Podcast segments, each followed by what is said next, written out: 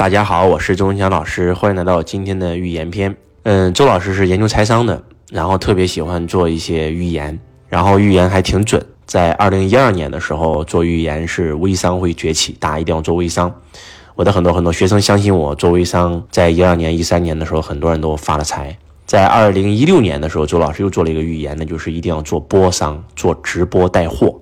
那个时候没有所谓的快手啊、抖音啊，只有映客、花椒、歪歪。而周老师也是最早的做这个直播的老师啊。周老师之所以今天在全网有这么多的粉丝，也是因为做的比较早。那个时候，相信周老师做直播的人也都发了财。那在二零一九年的时候，周老师又做了一个预言，那就是未来二零二二年全球会发生金融危机，一定不要再买房了，而且把手上的资产尽量变现，嗯，不要炒股，然后呢，不要买房啊，然后手握天量现金在手，呃，然后呢，未来房子不再是投资品，是这个消费品啊。如果那个时候你相信了周老师的话，可能会过得非常好，而不相信周老师话的人，然后还在拼命买房，二零二零年、二一年还在买房的人都亏得一塌糊涂，包括。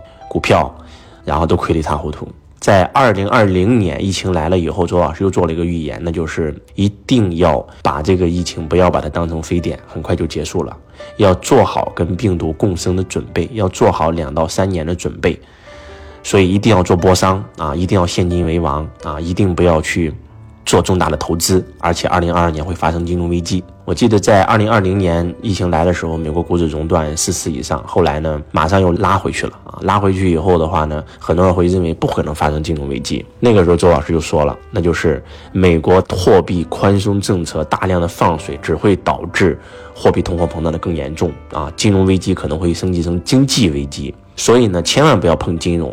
那个时候币特别特别火啊，比特币都涨到了几十万。然后呢，周老师也做了个预言，应该在这个时候把它抛掉，啊，金融危机来了以后，不管任何一个资产都会缩水，币圈也会大量的缩水。在二零二零年、二一年，很多人会把币当成了自己的信仰，认为比特币未来会涨到五十万，涨到一百万。而那个时候，周老师就一直在讲啊，千万不要碰这些东西，尽量把它尽量抛售掉。而现在我们回过头来看一看，全部都预言正确了。很多人会说，周老师，那今天你跟我们讲这些，那都是过去式啊。对不对？其实，在周老师过往的音频和直播和短视频都能找到佐证的，这个不是给大家开玩笑。互联网是有记忆的啊。那接下来，周老师再给大家做几个预言，所以听懂的，可能你的命运会因此而改变。那就是这一次的经济危机、金融大衰退可能会持续两到三年，所以大家还是要捂紧钱袋子啊。那未来十年、未来二十年，哪些行业将会崛起呢？第一。那就是跟火有关的，因为三元九运以前走的是土运，未来走的是火运，跟火有关的，而且是离火运。比如说餐饮，比如说呃半导体，比如说芯片儿啊，跟火有关的，或者跟电有关的，跟互联网有关的，比如说做波商，那依然还是会非常火。然后再比如跟煤有关的，呃整形啊、丰胸啊、化妆品啊，因为未来离卦。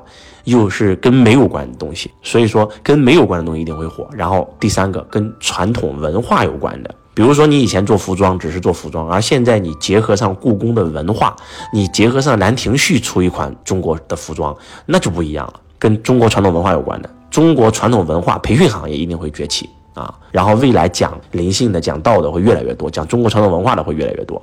这是另一个，还有那就是跟虚拟经济有关的，因为离卦又是虚卦，跟虚拟经济有关的元宇宙、Web 三点零这些东西，将来不再是概念，一定会非常非常火。特别是 Web 三点零，在 Web 一点零时代是网页三剑客的时代，你做一个门户网站啊，大家观众是只读的，只能看信息，只能浏览信息，但是依然可以赚得盆满钵满。那个时候最牛逼的是谁？是新浪，是搜狐啊。那么到了 Web 二点零的时代，大家可以互动了。那 BAT 就崛起了，到了 Web 二点零巅峰时刻，那就是抖音兴趣电商。你不单可以互动，你还可以自己去拍摄短视频，跟观众互动，是双向的啊。那么到了 Web 三点零时代，那就是去中心化，而且你是有知识产权的，所以这个将来会成为更火的一个趋势。所以未来一定会有一家 App 出来，就像当年这个 BAT 出来秒杀掉这个网页三剑客一样。就像今日头条，啊，抖音出来，所以它一定会出来一个新的 app。那如果说你掌握了这个新的技术，有可能你就是下一个张一鸣。然后，就算你掌握不了这个技术，咱们如果跟着这个平台走，对吧？你也可以成为下一个辛巴呀，对不对？那辛巴为啥厉害？然后李佳琦为什么厉害啊？薇娅为什么厉害？周老师为什么厉害？对吧？只是因为我们做的比较早嘛，在快手刚崛起的时候，辛巴就已经进驻快手了；在淘宝直播刚崛起的时候，薇娅和李佳琦就已经进驻了嘛，对不对？在抖音刚崛起的时候，周老师开始进驻了嘛。所以说，跟上未来的趋势，才能让你赚大钱。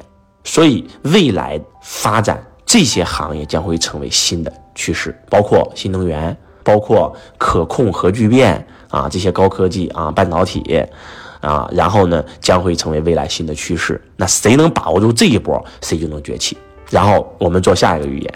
呃，很多人会问说，老师呢？现在经济很不景气啊，然后大家都阳了，然后不敢出门了，然后商场几乎都没有人了。那我现在我是做这个儿童乐园的啊，我做了好几家店啊，那我现在是不是赶快把店关了呢？那这个这几个月一直在亏损了。我说那不，你不单不关，你要挺住。啊，为什么呢？因为明年我们国内全部放开以后啊，那么刚开始大家阳一波，再阳一波，再阳一波，几乎全部阳完以后就全体免疫了，就跟国外一样了。那个时候老百姓一定会恢复这个消费的信心。换句话讲，就是虽然说接下来二零二三年、二零二四年经济还是会往下呃落啊，甚至会继续下滑。那么会硬着地，但是啊，因为咱们这个疫情的结束，所以肯定经济会迎来新的复苏，就像欧美一样啊。欧美刚开始这个疫情没有放开的时候，几乎是各个行业都降到了冰点啊。但是当他们全民免疫以后，哎，反而经济有了一波小阳春。所以说，反而明年我是比较看好这个明年的这个经济形势的，特别是做线下实体店的，这些年都特别特别的痛苦，特别是二零二二年啊。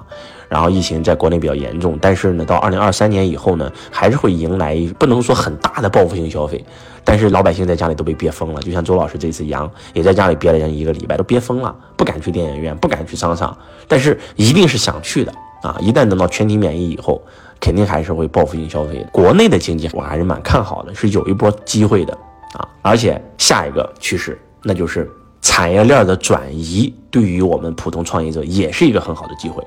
我们下一篇预言篇，周老师会专门给大家讲一下产业链的转移。希望今天周老师的分享能够唤醒你，把握住未来，你就是下一个赢家。我是周云强老师，我爱你如同爱自己。